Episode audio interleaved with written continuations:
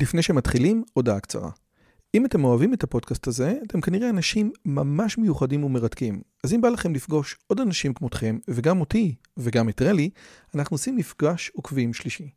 ביום חמישי, בתאריך ה-9 למאי 24, בין השעות 7.5 ל-11.5, אנחנו הולכים לקיים מפגש עוקבים שלישי בבית שלי בנופים בשומרון. מה בתוכנית? מינגלין וכיבוד עם עוד עוקבים מרתקים כמוכם, הרצאה שלי, דיון לגבי הערוץ, ציור בסטודיו ובסוף קומזיץ ופיתות על הסאג'. הרשמה מראש היא חובה וניתן לעשות את זה בקישור שבתיאור הערוץ או לחפש את הלינק ביוטיוב. נשמח מאוד מאוד לראות אתכם. ועכשיו לשיחה. Computer. Free speech, PC, and of course, postmodernism. Hi and welcome to my channel, The World of Roy Yosevich, when I host interesting and fascinating people from all around the world. And today, I'm privileged and honored to have Professor Stephen Hicks on the show. Now, Professor Hicks is one of the most famous scholars to explain and attack postmodernism philosophy. Let me quote John Anderson, with whom you had a great conversation two months ago. Stephen Hicks is a philosopher who is well known for his expertise in demystifying postmodernist ideology. His insight into postmodernism and politically correctness have extra significance today as we see university progressive activism spilling out into the streets. So I couldn't phrase it better than John Anderson. By uh, beside uh, beside what I just uh, told you, is uh, he teaches at Rockford Un University, where he also directs the Center of Ethics and Entre Entrepreneurship. He is the author of books like Explaining Postmodernism and Unveil Postmodernism in the Hebrew version, and Nietzsche and the Nazis, and another book, which is, I don't know. There is one more, yes? Well, yeah, there's a few other ones. Yeah, okay. Those are the two, uh, the two ones most relevant to our topic today. Thanks for the gracious, gracious introduction. Okay, so this is the Israeli style introduction. Now, today we said that we are going to restrict our conversation to free speech in academia and science. Okay, and before we started uh, the recording, I told you that I come from the computer science and I, I, I uh, deals with artificial intelligence uh, for robotics. And this is a very interesting topic. Uh, should we enforce free speech on robotics, on robots as well? But let me just start with the, the first question. Now, from my experience, you need, in those kinds of conversations, you need to get the definitions straight. So let's start with free speech we know that American students are against hate speech. And we know as a joke that hate speech is any opinion that they don't agree with. Now, beyond this joke, would you say that hate speech actually exists? And if so, what is it? Okay. Well, yes, uh, there is such a thing as hate speech. And uh, my view is there should be no restrictions at all on speech as a general principle. And that would include hate speech. Uh, hate is an emotion. It's a it's a human emotion. It's a strong revulsion against something that you perceive to be a, a major threat to your values, and that can be a perfectly legitimate emotion for people to experience. Of course, uh, like any other emotion, people can have incorrect beliefs or or or uh, false beliefs or immoral beliefs that lead them to feel hate inappropriately.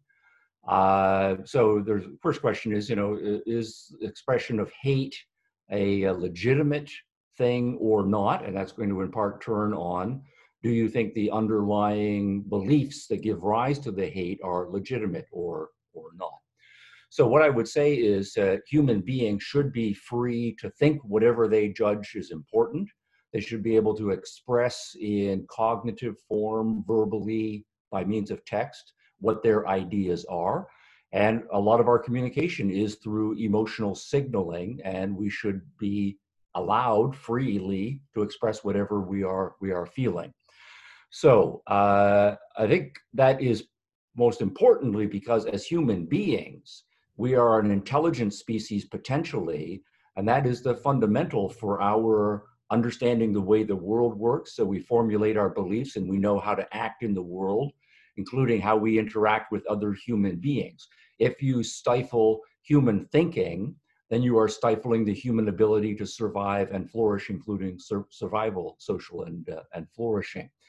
Now, all of that said, of course, there are contexts within which we say, well, should I express this thought now or should I keep it to myself? How should I express this thought? And in many cases, context uh, will specify principles of civility, and and and uh, and ranges of limits of what you can express or so. But all of those need to be very tightly defined, and I also want to say that all of those restrictions should be arising through conversation and tailored to the context, and that all of the participants will agree to those conversational restrictions. So, for example, I'm a philosophy professor, so I'm meeting several times every week with undergraduate students. And the only way philosophy can work is if we take on these huge issues about which there's great disagreement and they really push people's value buttons very fundamentally.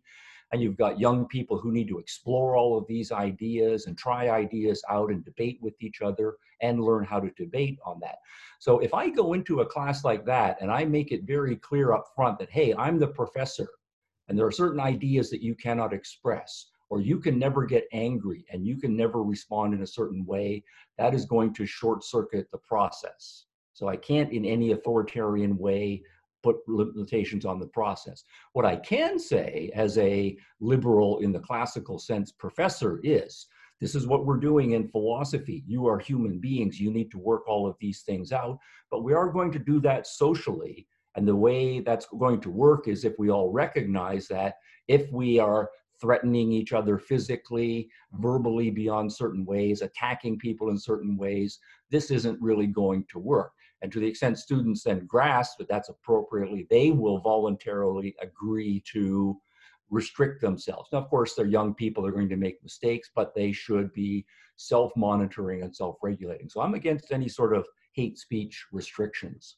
But when you say we need to do it socially, the one thing that came to mind is like a, a, a safe space and we yeah. don't want safe space. In one of your uh, con- conversations that I saw on the internet, you said, let's assume that there is a person on academia said that I can't, I'm so sensitive that I can't even hear certain kinds of opinions.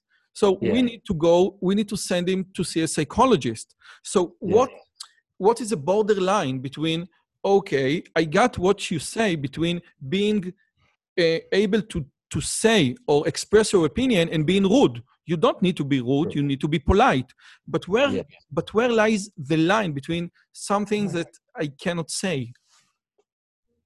No, exactly right. And there is no way ahead of time to draw where that line is because every individual is different, every uh, relationship is different.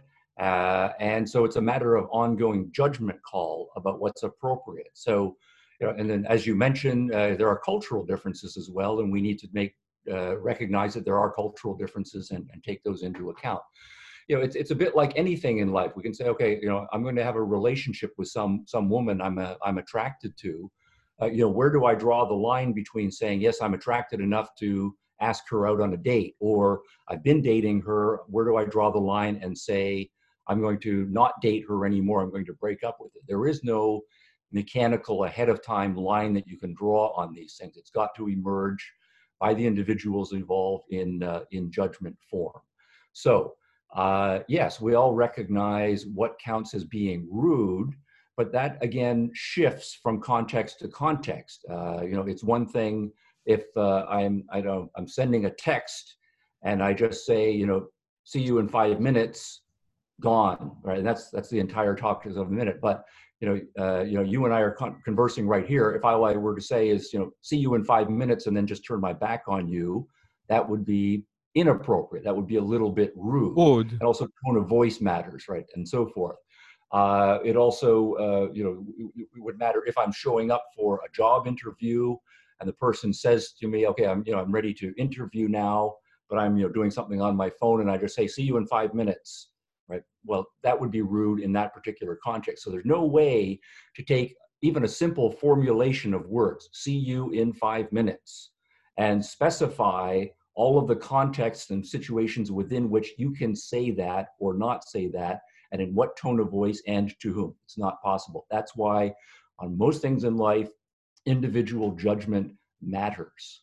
In other words, you can distinguish how from what. And this is a very big problem because if I would say there are genetic IQ differences between white and blacks in the US, it's very hard to phrase it in right. no matter how how much you try in a sensitive way so right. it, it, sure. it's very it, it's very very very hard now let yeah, me yes no no absolutely uh, and again that's that's part of the sensitivity right uh, training issue that you have to go on right i mean what do you say to people who are at a funeral right? Well, you have to be enormously sensitive to that person's emotional context, right? Or someone who's just gone through a divorce or has lost a child or has lost a job or something like that. So, uh, part of being a decent person in a social context is knowing your own situation and what you want to express, but also being sensitive to the other people's context as well. So, yeah, issues of uh, racism, we know those are button pushing. And so we have to be, I think, yeah, extraordinarily success, uh, sensitive there. But at the same time, we should not say there are issues that we can't talk about, even things that we think are false, offensive, that have a hidden political agenda, that we're dealing with someone who's psychologically disturbed.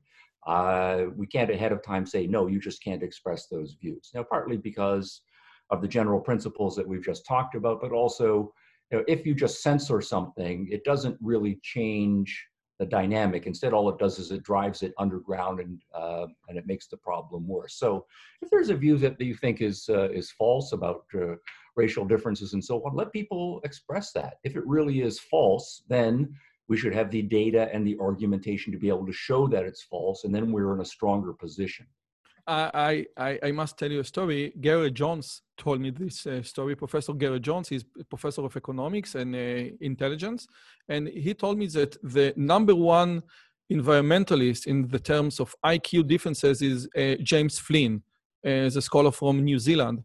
And James Flynn uh, tried very, very heavily to get uh, funds in the US to prove that all IQ differences are purely environmental and he couldn't get the money part of mm. uh, part of the reason according to flynn because scholars in the us afraid that this is not the case and if they if they give him money to prove the uh, to prove otherwise it will be on their name that there mm. are hmm. some inherently genetic uh, uh, iq differences so it's yeah. very very it, it, it, it, it's very dangerous. It's very delicate. Now, let me give you two examples, okay? One is a flat earth theory, and the other is Holocaust deniers. Now, what should we do in science? Because we said I want to talk about free speech in science, academia, and society. What should we do with Holocaust denier on Facebook and on mm-hmm. and and flat Earth theory? Should yeah. we should we embrace those theories and say let the let the uh, better theory win, or should we say no? We are there are some kinds of limits of free speech. Yeah.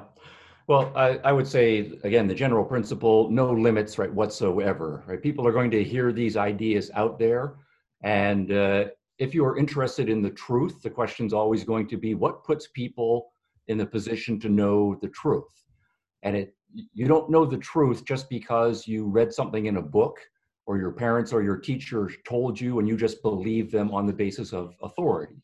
So something might be true, but for you to know that it's a truth, you have to know the evidence and the arguments and the counter arguments right for it. So I don't want to have a whole generation of students going around just parroting the earth is a sphere, right? Because that's what they happen to have uh, heard from people uh, when, when they were young.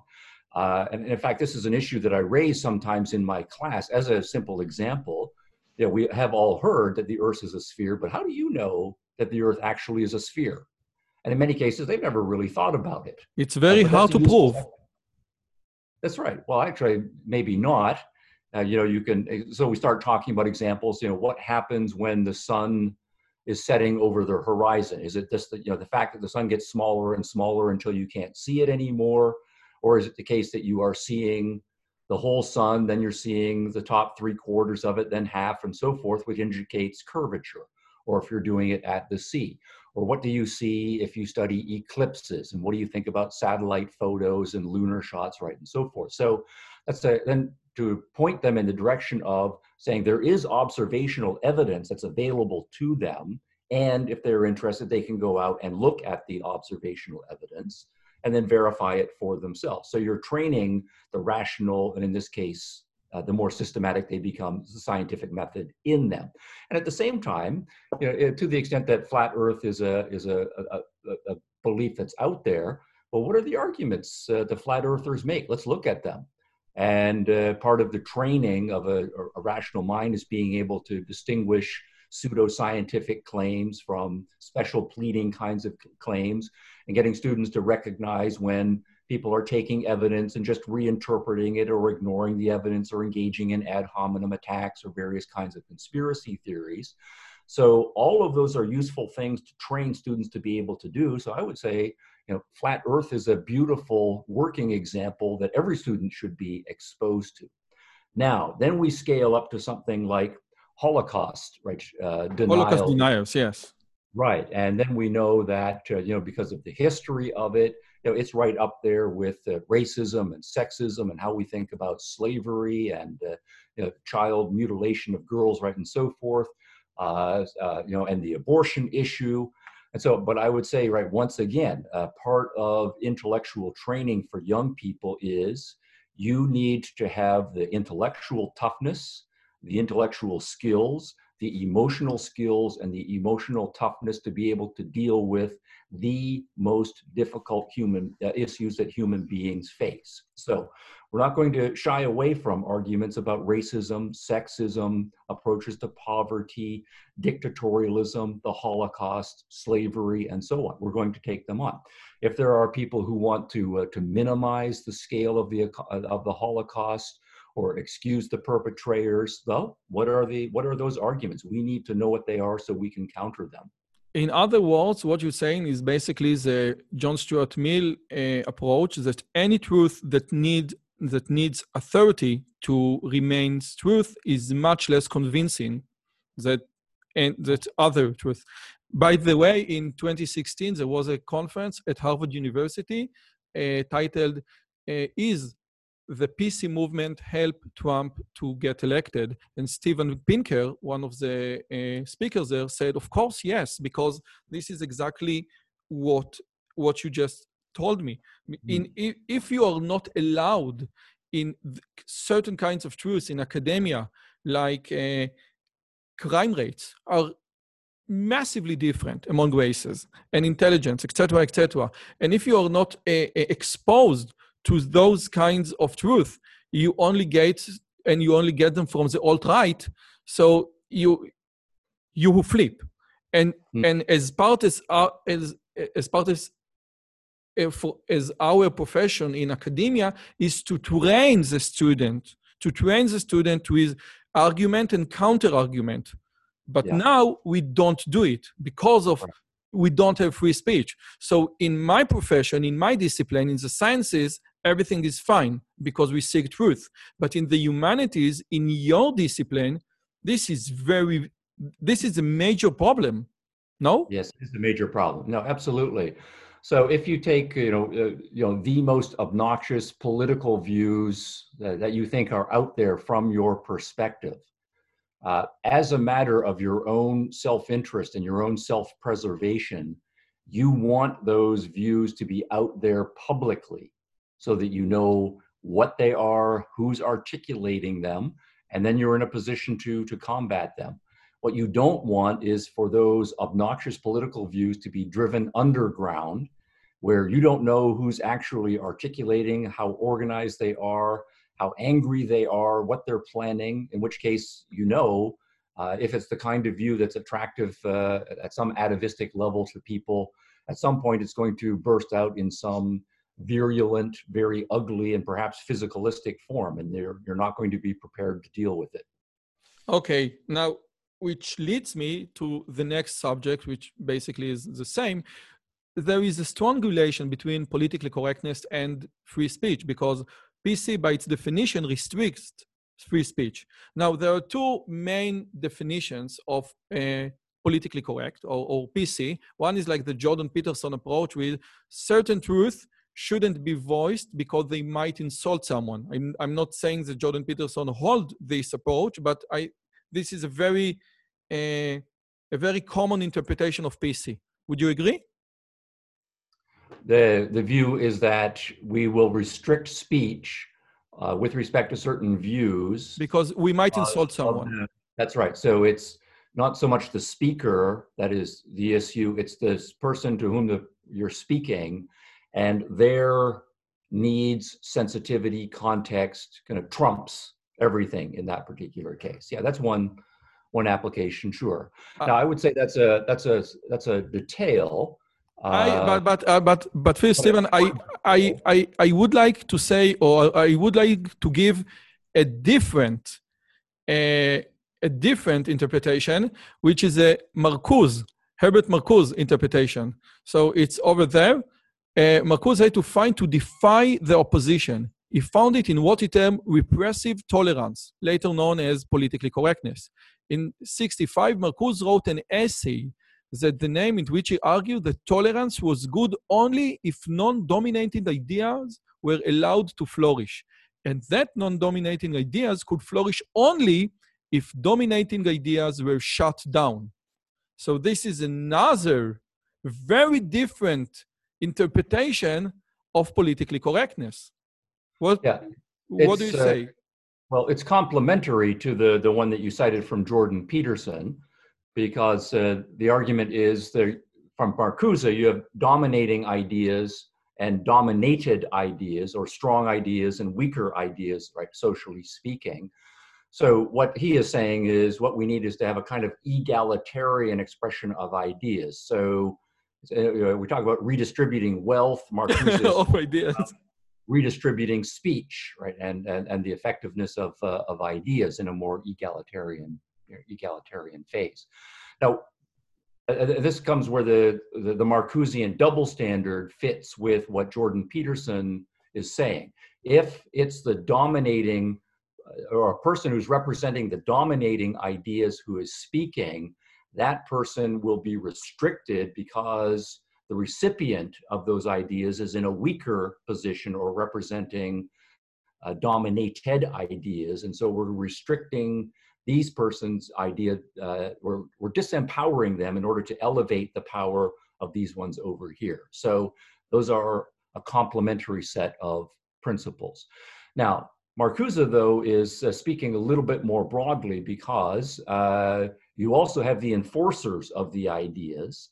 And in many cases, they are uh, part of the power play themselves. And so ideas that they think they are in a position to shut down even if they are the dominating ideas or another subsector of dominating ideas out there, as a matter of protecting their own power or augmenting their own power, they will use this repressive tolerance notion to shut down competing powerful ideas.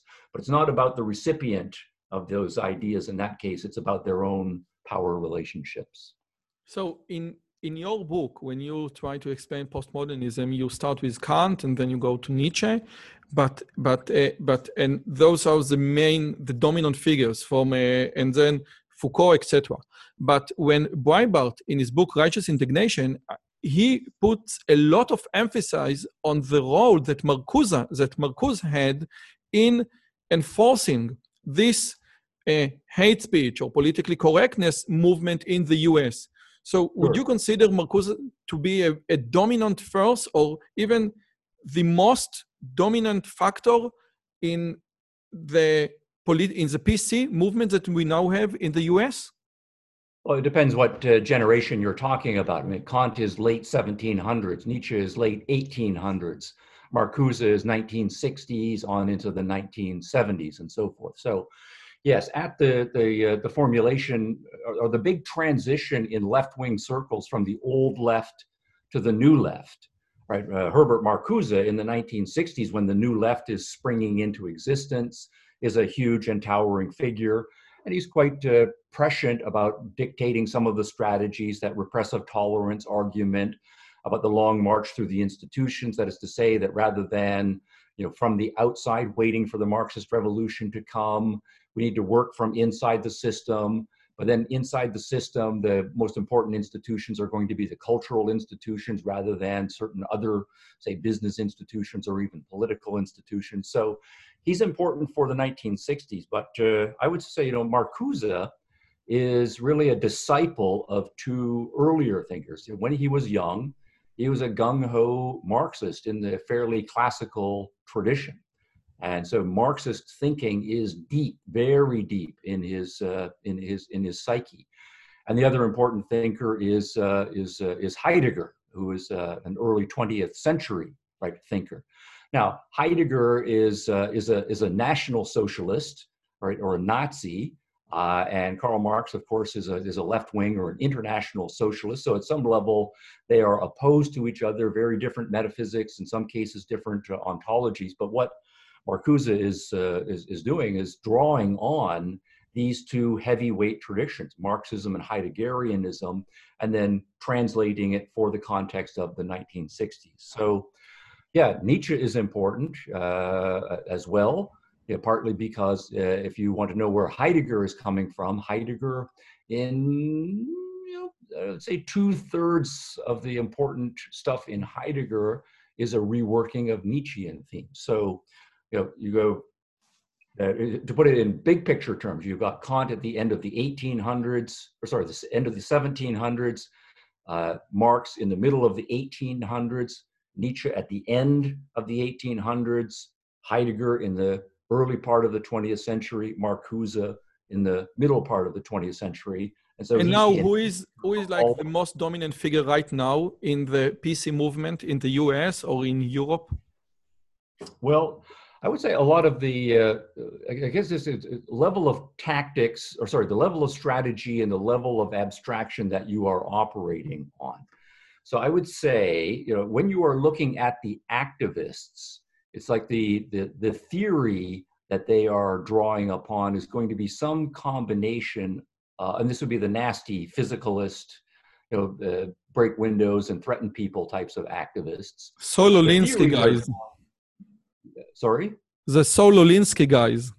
Yes, that's right. And so you know he's he's coming up with a tactics manual, right? Yes. Uh, but but I would say that the the activists of this generation, the the theory they're operating on is mostly Foucault.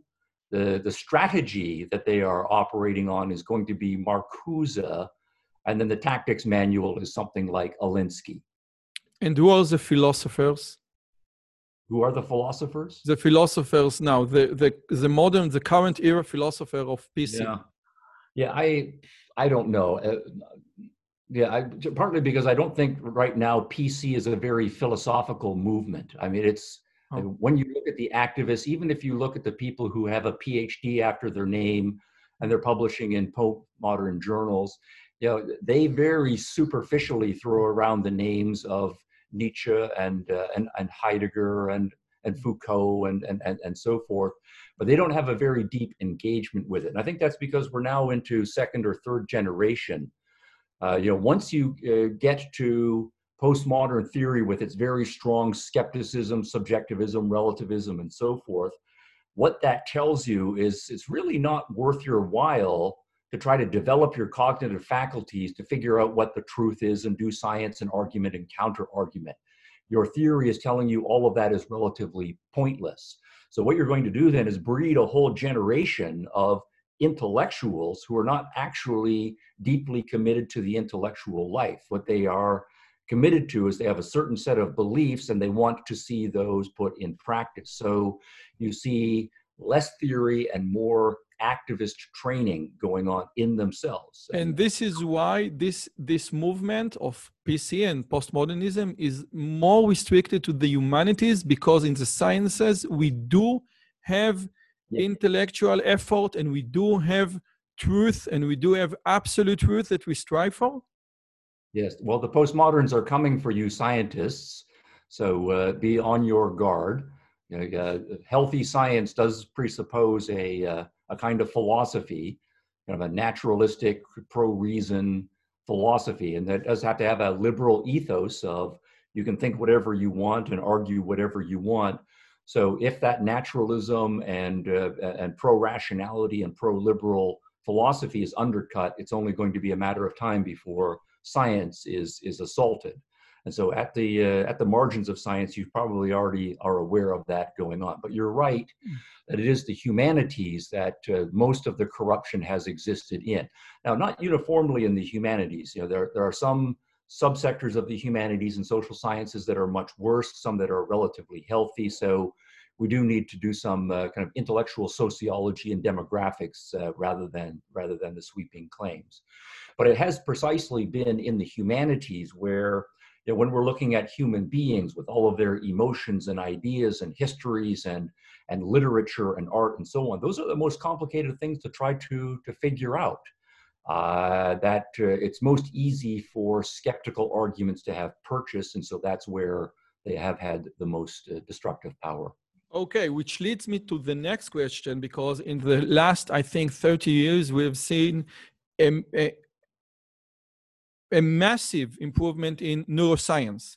And when, when I say massive improvement in neuroscience, I say that many questions that so far have been solely to the philosophy or psychology departments are now in the neuroscience department. We came, we, we got those questions into the laboratory. For example, uh, cognitive differences between men and women. Okay. Now, when I wrote my intelligent book, so it it it it it struck on me there are some topics that you cannot uh, do research about. Okay. In uh, uh, 2005, the NSF in the United States, after what Lawrence Summers says about uh, uh, women having less aptitude for sciences, the, the president of Harvard University, the NSF said yeah, that right. we are not going to fund any research that claim to show cognitive differences between men and women. Now, Richard Haier, which is a, a, uh, the editor of the journal Intelligence, said, listen, Alzheimer progress differently with men and women from the back to the front of, of, of, of your brain. So if I'm not allowed to, to research this, I won't be able to get into medicines that might suit better for men or women. So this is not about psychology. We are not, uh, we are not doing a, a clinical research, which is extremely important. Yeah, absolutely. So that's going to be one example of uh, you know, bad philosophy initially. Uh, in this case, a certain sort of tabula rasa uh, understanding of human nature that we're just uh, blank slates, uh, chunks of plasticine or whatever, and that the differences between males and females are merely social and arbitrary. So all of that bad philosophy then becomes politicized and then the politicization right affects scientific research and then the scientific research is going to undercut medical differences and then you end up people dying uh, and so we when people start you know making the claims that uh, in my discipline philosophy is just irrelevant to practical life it's all this abstract head in the cloud stuff i think that's a very good example of the long road and it is a long road from high philosophical abstraction but getting those uh, positions right it literally is a life or death uh, difference down the road. So if we end up with higher rates of women suffering inappropriately from Alzheimer's because we philosophically decided two generations ago that we're not allowed to ask certain questions and therefore not to do certain research, the suffering of those women is going to be on the hands of those bad philosophers. Now, there is a very famous Edmund Burke quote the only thing necessary for the triumph of the evil is for good men to do nothing. Now, and my question is, why do we, why do we agree with that? After all, we, we, we are not Iran. They can't kill us. So why so many professors and doctors and scholars in academia put up with it? Why don't we stand and say, listen, we can't stand this anymore? We had this Ted Hill uh, research paper about sex differences. This was a mm. math, purely mathematical paper, and it, it was uh, uh, banished for, for, from the journal. Why can't the Stanford University and other universities say we are, we are against this movement? Yeah. Yeah, it's one of the distressing things uh, to me as a as a professor inside of academia. Um, and I remember when I made the transition from being a student and a graduate student to becoming a professor and teaching at a few different universities, I was quite quickly disillusioned, not necessarily about the intelligence of my colleagues, but certainly about their the character of uh, of many of them. So that I then from the inside started to see how uh, how many of them were actually committed to some sort of liberal education and teaching their students, and how many of them were interested in just indoctrinating students in, uh, in, in their views, which I think is a total betrayal of your moral responsibility as a professor. But what you're getting to is the the other one that was disillusioning to me was uh, how many, well, I guess to put it bluntly, how many cowards there are right within the the professoriate uh, even uh, uh, among tenured professors. You think the whole idea of tenure as an institution is to protect people from the administration, protect them from bad politics so that they can fearlessly go out and, and seek the truth uh, as, they, as they see fit. And so many of them want to uh, fly under the radar, don't want to uh, ruffle feathers. You know, their, their colleagues down the hall might uh, say something mean to them in a faculty meeting. You know, that the dean or the provost might not give them their $2,000 raise this year. Uh, and on the, just on the basis of those very small things, they are willing to be silent and in many cases give tacit support to uh, suppressions of ideas that really should be should be out there. So I don't uh, I don't know what the what the explanation for that is. I've got some psychological hypotheses, but I would just put these out as, as hypotheses. Uh, you know, one just is that uh, you know, there's a social psychology of conformity that uh, is, seems to be pretty well documented that people do want to go along with what seem to be the prevailing groups in their social views. And it's very hard for people to train themselves to have the virtues of intellectual independence and to be able publicly to stand up for for what they what they believe. Uh, I think a, yeah, a certain amount of it is. Uh, and I understand when people are junior professors, they don't have tenure. They uh, they're they're often more more more uh, more reticent to express their views. But I do think also that uh, even senior professors, they do have financial motivations and you know and and in the academic world there's all kinds of very weird attitudes towards money I think one of the the uh, the issues is that most people who are professors haven't uh, so-called worked a day in their lives. You know, they've not necessarily had a real job. They haven't started a business. They've never been, you know, part of a corporation. So they uh, they don't understand money. They don't know where it comes from, and they're on a salary, and it's you know it's kind of a nice middle income salary, right, and so forth. But uh, they have weird attitudes toward money, and so you know, if they don't think they're going to get that $5,000 raise uh, this coming year, uh, that scares them, right? And then they uh, they want to suck up to whoever they think to be the powers that be, the senior person in their department, the department chair, the provost, or the dean who's going to make the decisions. And I know a certain amount of that also also goes on. But I do want to say I think probably the most important reason is going to be from my from my field and that is that uh, you know whoever captures the moral high ground in any debate uh, that people will even if they have some qualms about what the issues are if they think a certain position is the moral high ground they will bend over backwards and give lots and lots of benefits of the doubt to anybody who is articulating that position so if you take an issue like race uh, you know, it, it, in a way that's very easy. It's not it's not difficult to be not a racist, right?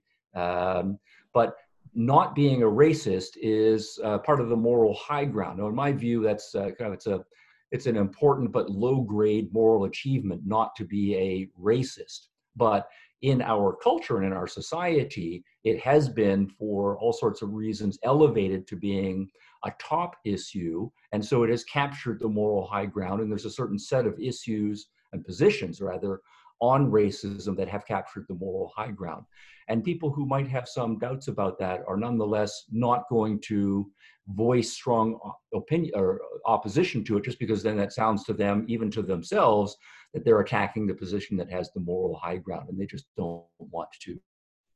Ben Shapiro, uh, Stephen, can you hear me? I think we. Okay, there is a book uh, by Ben Shapiro called Bullies, and this book basically says that when the left argues with you, it doesn't attack your ideas, it, attack, it, it attacks your personality. And this is something of the PC movement. Now, I would like your opinion about what, what is the connection between the PC and the new left or the liberal left in the US right now? Do you consider the left, or should I put it differently? Can I be a leaning left person without the PC? Right. Well, yes, these tactics that uh, I haven't read Ben Shapiro's book, but the, uh, the, the the tactic of ad hominem, right? Always attacking the person's argument, right, rather than their their their their positions. That's an old tactic, and it doesn't have to come from the left. Pretty much every part of the political spectrum, with the exception of people who are robust liberals, uh, will use this tactic. So, you know, history is filled with uh, people. Just a second. So, yes, please. Okay.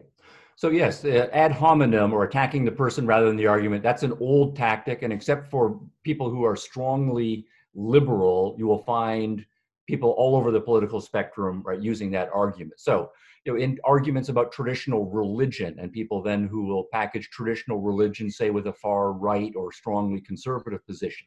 You know, their argument will be if you're arguing against their religion or an argument against the existence of God, well, they will just you know say that shows that you are in a rebellion God. You're, you're a bad person. So that's an old, well-worn trail and typically it's a you know a confession of kind of intellectual disinterest in engaging the arguments uh, and so it is true that in our generation, which is a much more secular culture and a secular intellectual culture, it's the people on the left who are more likely to be engaging in that in that argument.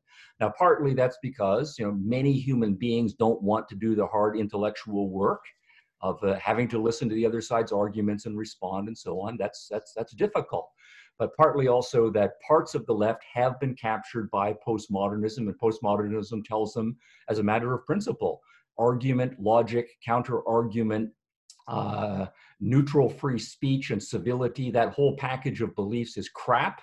We don't believe in any of that. Everything just is a power struggle for dominance.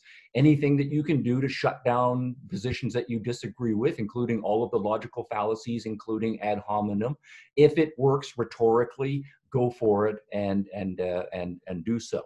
So so let me give you the uh, one more thing. I do want to say, I'm sorry.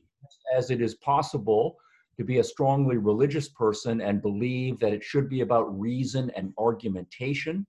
Uh, it is possible to be a person on the left and believe that there are universal principles that are true about equity and fairness and so forth, and to have no truck at all with postmodernism crap. And so you're willing then to say, I think my left liberalism or wherever I am, or even my socialism is true, that we have the evidence and the argument on our side, and we're not going to do any of those tactics. We're going to make the arguments and engage the debates with people who disagree with us. Okay, so I, I want to give you the counter ar argument because you are not a postmodernist.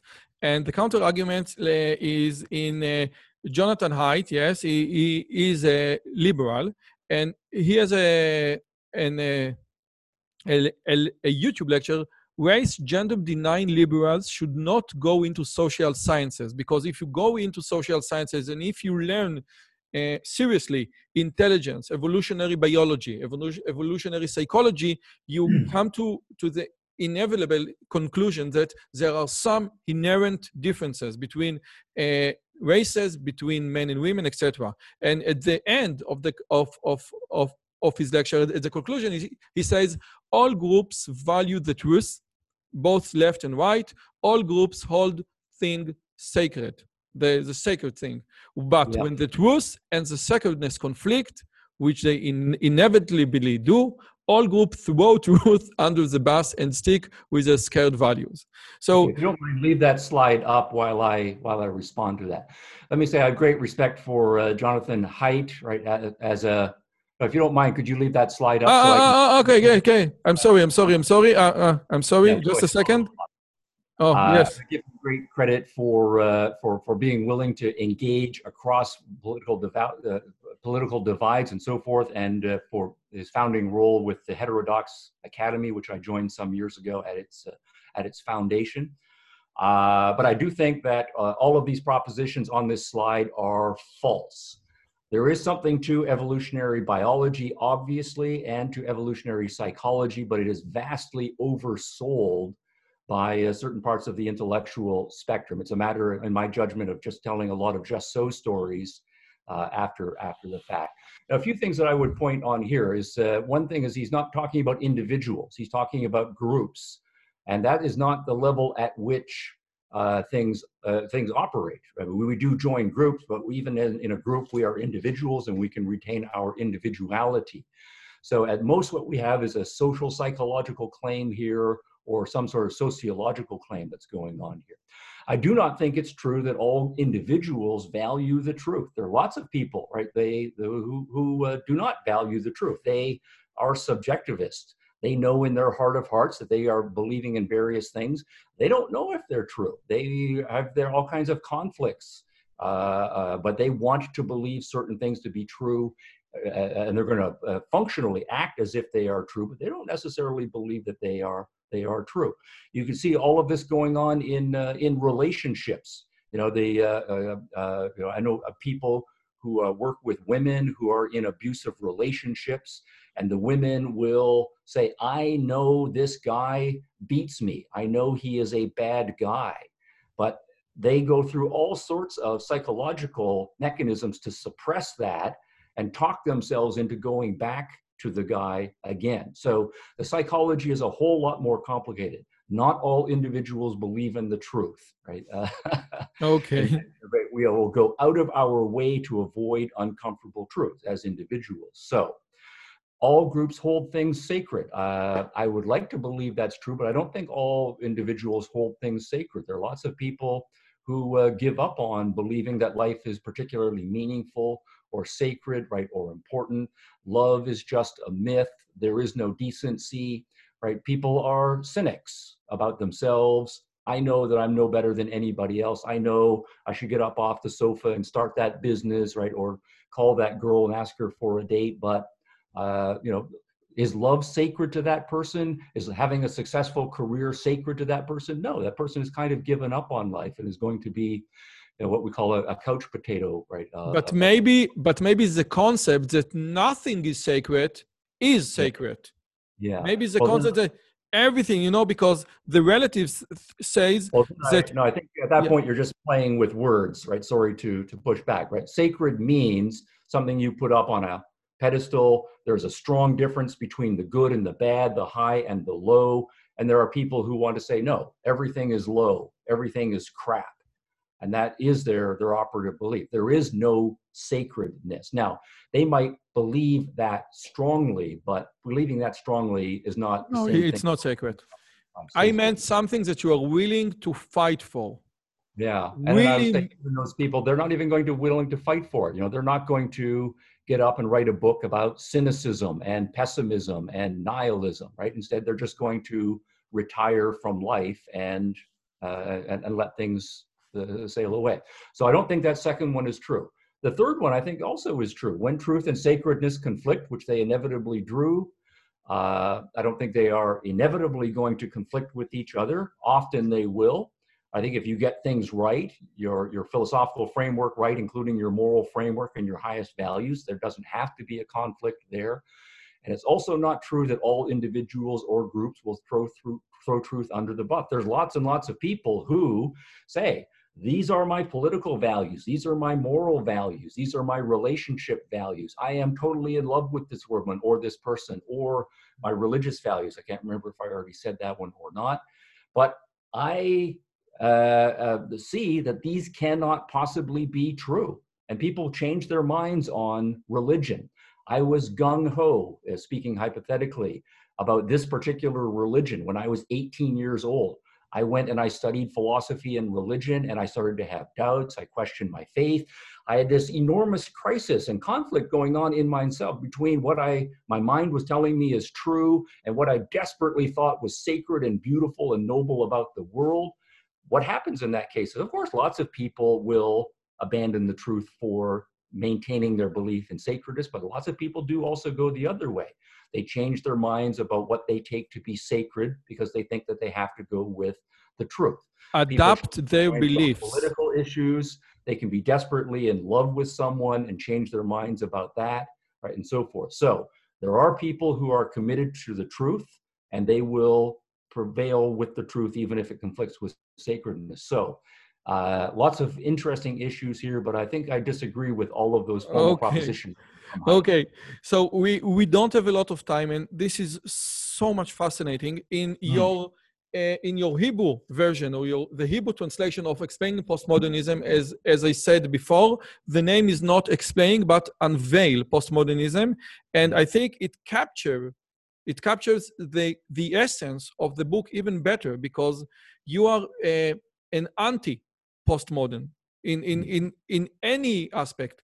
And, and the book cover, you see John Lennon, and underneath the mask, there is Joseph Stalin. So mm.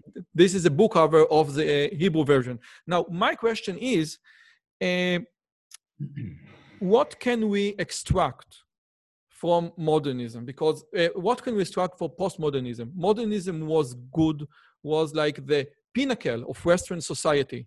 But what can we extract any good values or attribute from postmodernism? Should we speak about feminism generation, uh, the fourth wave of feminism, which is the post third worst wave of feminism, or should we go back to the modern uh, era? Okay. Yeah, very interesting question, right? What I would what I would say is it's not a matter of going back to the modern era. We still still are in the modern era. We still are in the Enlightenment, in the uh, Enlightenment culture. I mean, the fact sides of the world having a yes okay yes so we are still in a flourishing enlightenment culture right by which we mean we, we prize individuals, the pursuit of happiness, right? The freedom of people to choose their own careers. The idea that women should have equal freedoms uh, right, right, with men, that we are appalled by slavery, and we think that slavery is a moral abomination. And we've largely succeeded in eliminating slavery from right most of the world and driven it underground right? We believe that science is making the world a better place and all of the technology and so forth. And that very modern idea that we can make progress on pretty much all of these problems. That I think are still the, the dominant beliefs and the dominant institutions of not just Western civilizations, but increasingly global culture. What we do have, though, is I think a minority intellectual tradition that is very cynical and jaded and uh, I think it's captured uh, by postmodern right labels, and it is attacking all of those beliefs, and it is uh, culturally ensconced in some very important aspects of culture. Uh, but I don't want to say that we live in a postmodern culture. I say what we have is a debate now, intellectually and culturally, between modernism and the Enlightenment and some postmoderns. And I don't also want to uh, count out the pre-moderns. There are lots of uh, pre-moderns right, who have a more traditional, conservative, religious worldview, who are uh, who are out there and retooling themselves. So it's it's not just a two-way debate; it's a three-way debate as well. So the question then would be, you know, is there anything good to salvage from postmodernism? I would say at a philosophical level, no. Right? If you define your terms carefully, I think postmodernism is false and destructive all the way down. I think in many cases, the way postmodernism works is by capturing some things that modernism has built into it, right? So the idea that we need to uh, to to tolerance to, to, different kinds of opinions. Yeah, so certain kinds of tolerance, and you know, there's a, a way that modernists for centuries have now have been trying to capture tolerance as a social value, but having differences about it. But what the postmoderns do is they kind of capture that important moral principle and then corrupt it or pervert it in a certain direction, right? Or the idea that we should be initially skeptical about big claims that are put to us and not just easily accept on faith or accept on authority. That's an important modernist principle. But if you take skepticism and anti-faith and you uh, you you uh, uh, you kind of buy into the most extreme versions of it, then you will get postmodernism coming out of it. So. I would you know, happily say that the Enlightenment project has been a resounding success intellectually and culturally, but it was not perfect. Uh, and in many cases, many of the big issues that, uh, that, that we are engaged with in epistemology and the understanding of human nature, moral values, even metaphysics, uh, you know, the Enlightenment did not get those perfectly. They are very hard problems, and particularly the epistemological issues and the cognitive issues. Those are extraordinarily difficult. And as you know, we're still in the infancy with respect to human psychology and neuroscience, right, and so forth. So we have a lot of work ahead to do, as I would say, not to go back to the Enlightenment project, but rather to extend the Enlightenment project. What I see the postmoderns as doing is saying the postmodern, or sorry, the modern project was tried, tried. We think it's been a failure. We think it's crap. Uh, we don't like the cultural institution, so we're just going to try to burn the whole house down. And this is the resentment, the Nietzsche's resentment that you speaks about, yes?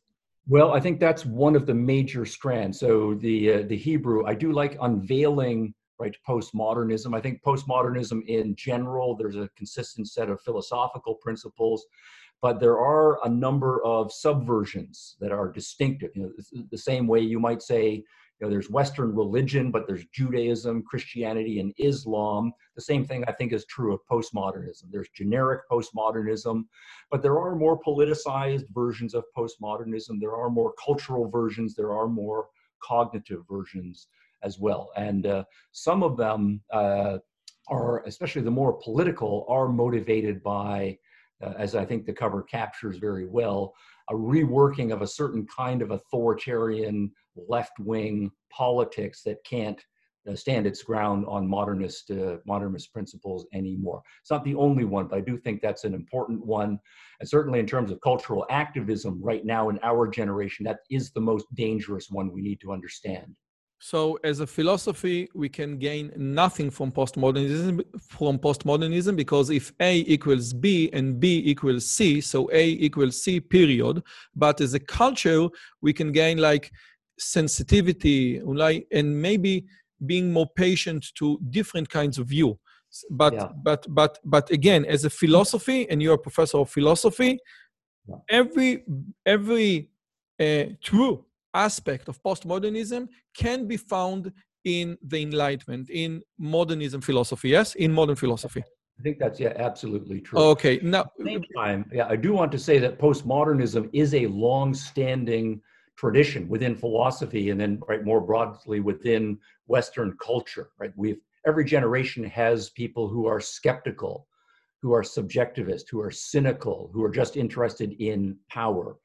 Uh, and I think it's important that every generation we grapple with those issues. And I think as a modernist Enlightenment educator, I don't want to say let's just not pay attention to postmodernism. We have to take its arguments seriously uh, in order to strengthen right our our own position. So postmodernism should have a seat at the table, but at the same time, it's important that we not only understand it, but we have to develop better arguments and defeat it. And this is why we have the book, both in English and Hebrew. Huh? You see, it's a. now let's say that you convinced me totally. And this show is targeted to very intelligent people in Israel. What should or what can we do in order to increase free speech, in order to reduce the PC movement in our lives? What can we do? Well, I, I think the, the, important things partly are cognitive, right? Be aware of the, the issues. Uh, and sometimes those issues are philosophical, sometimes they're political, sometimes they're social, psychological, and so on. So we all have our areas of expertise and we want to be first rate, but we are uh, part of a broader community and all of these things are going on. So we need, need to have that broader education as well. So you know, uh, being a first rate scientist should be compatible with and nested within being a citizen, being a humanist, being a philosophically minded person in, in general. So be aware of the, the issues. Uh, then I would say, yeah, uh, uh, be a person of some courage and be willing to stand up for, for your viewpoints. It doesn't necessarily mean that you have to be an expert on these issues, but if you are a, a person and you think that something is inappropriate, uh, that is a dangerous uh, stifling of argumentation, point that out, saying, look, we need to not do ad hominems here. We need not to politicize this. We need to look at the issues. And I might disagree with this position, but I'm going to let this position be, be articulated. And put your own voice out there and be a reasonable person.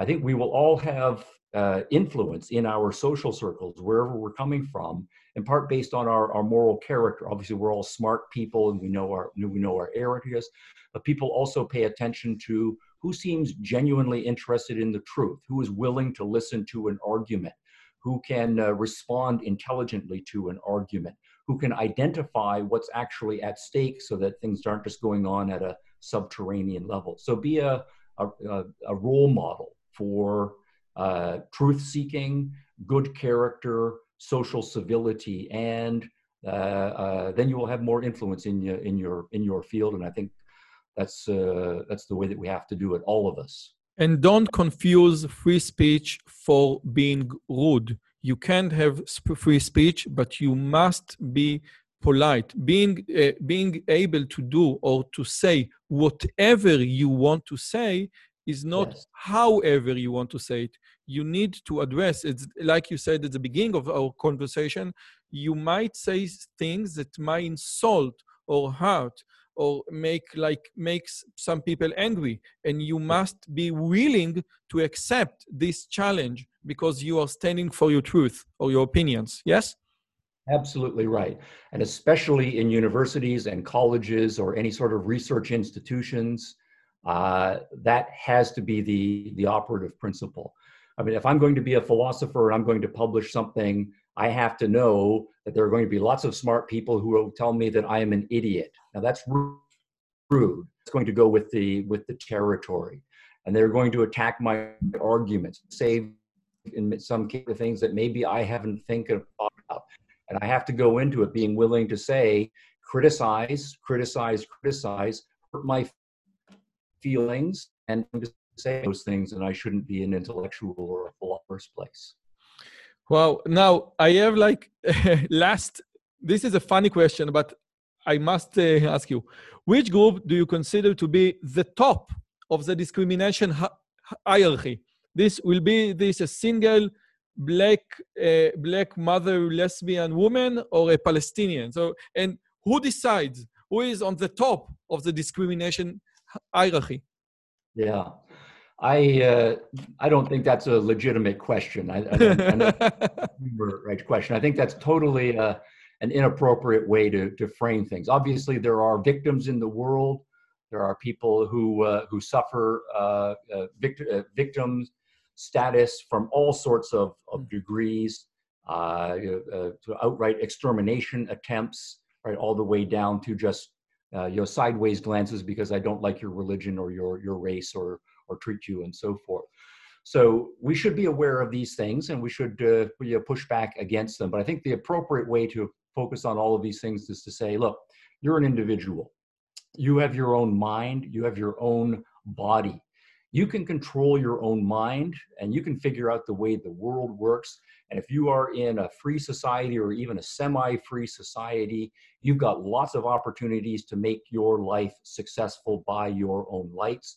And there are plenty of other people out there who are smart and decent, willing to work with you. Emphasize the positive. At the same time, don't let the people who are idiots, who have psychological problems, or who have bought into uh, corrupt psychological and philosophical frameworks get too far inside your head Don't let them dominate your thinking. If they have problems with racism or they don't like the fact of your religion, that is fundamentally their problem. Stand your ground, think your own mind, and, uh, and, and, and, and rely on your own efforts to make your way in the world. You can do it.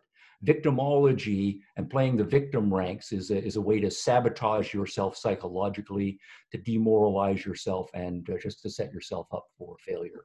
Which leads, I think, to the her- heritage of the Enlightenment and the Renaissance, that the individual is the most important thing, and we don't need and we shouldn't judge anyone by his identity politics. Right? If yeah. look at the individual before you and say, is he or she smart or talented enough for this specific job? And don't try to encapsulate anyone by his gender or race or etc. etc. Right, Joe. This is the way Martin Luther King Jr. put it. Right, it's the content of your character. Now he's emphasizing your moral character, and that's exactly the right point. Uh, uh, but of course, also it's the content of your intelligence in some social circles. It's the content of your productivity in business circles. So you judge individuals by their beliefs, by their intelligence, by their character, by their ability to uh, to get the job done. There's a wonderful line from uh, Zora Neale Hurston, uh, an early 20th century uh, writer, who was you know well aware that there are lots of racists, right, and people who are going to judge her, you know, partly because she was a woman, but partly on the basis of her of her skin color. And she just had a mm-hmm. delightful response to that. She says, you know, I just can't understand why anybody wouldn't want to be and to respect me. So basically, what she's saying is she's got self esteem. She knows that she's a wonderful person great ideas, lots of talent and imagination, good sense of humor, and so forth. That's the thing that you should be striving for, knowing for yourself that you are special, you are weak, you are talented, you can make a go of it. If you've got that, your life large almost guaranteed be a success. You will the right kind of people. Again, don't let the idiots wear you down. Professor Hicks, I prepared so many questions uh, regarding uh, PC and regarding mm. the ep- ep- epistemology of Nietzsche and postmodernism, but this was, wow, too much. I need to digest this conversation. First, thank you so much for your time and uh, for your patience, and thank you so much for writing this book because I think this book is truly a, a weapon against uh, postmodernism phenomena that we see now in colleges, in campuses, and uh, even in streets. So many, many, many thanks for your very important work that you did. And I must tell you that in Israel, this work uh, has influenced many, many, many people. So again, that's a pleasure to know. So let me uh, thank you for inviting me on your show. A great, uh, great conversation. Yeah, let me say, uh, yeah, in a year or so, uh, sometime in 2021, maybe we can uh, have another conversation. As you say, there's lots yes. of other issues. Uh, I, let me also say that when the we were planning to to publish the translation, I did almost nothing right with respect to it, but there were some plans to bring me to Israel to give some lectures, and I know there are some intellectuals with whom I've had email correspondence in Israel. I would very much like to meet. So let's stay in touch and uh, perhaps also we can meet in person wow. next year. This will be my privilege. And please, for your next version of uh, your book, Unveiling Postmodernism, I think it's even better than explaining postmodernism. I will give some thought and talk with my publishing people. Okay, thank you so much, Professor Stephen Hicks. Bye bye. אם הגעתם עד לכאן, מגיע לכם כל הכבוד. אז תנו לי להגיד לכם שלושה דברים קצרים. הדבר הראשון, אם שמעתם משהו בשיחה שמעניין אתכם, שאתם רוצים לקחת הלאה, פשוט ספרו אותו לאנשים אחרים. משהו מעניין שאני אמרתי, משהו מעניין שהאורח שלי אמר, איזשהו רעיון שאתם רוצים לקחת איתכם לחיים, פשוט ספרו אותו לחבר או לחברה. זאת הדרך הטובה ביותר לזכור את הרעיונות מתוך השיחות האלה. הדבר השני, אם אתם רוצים לקחת חלק בקהילה שלנו ולפגוש ולדבר עם אנשים כמוכם, אתם מוזמנים לערוץ הטלגרם שלנו, שווה לכם מאוד. פשוט תראו עוד אנשים שמתעניינים מדברים מגניבים בדיוק כמוכם. והדבר האחרון, אם אתם יכולים, דרגו את הערוץ שלנו באפליקציית הפודקאסטים שלכם, זה יכול להיות בספוטיפיי, באפל פודקאסט או בגוגל פודקאסט, זה תהליך קצר של שתי שניות, הוא מאוד מאוד יעזור לנו להפיץ את הבשורה הלאה. שיהיה לכם כיף גדול וכיף בשיחה הבאה.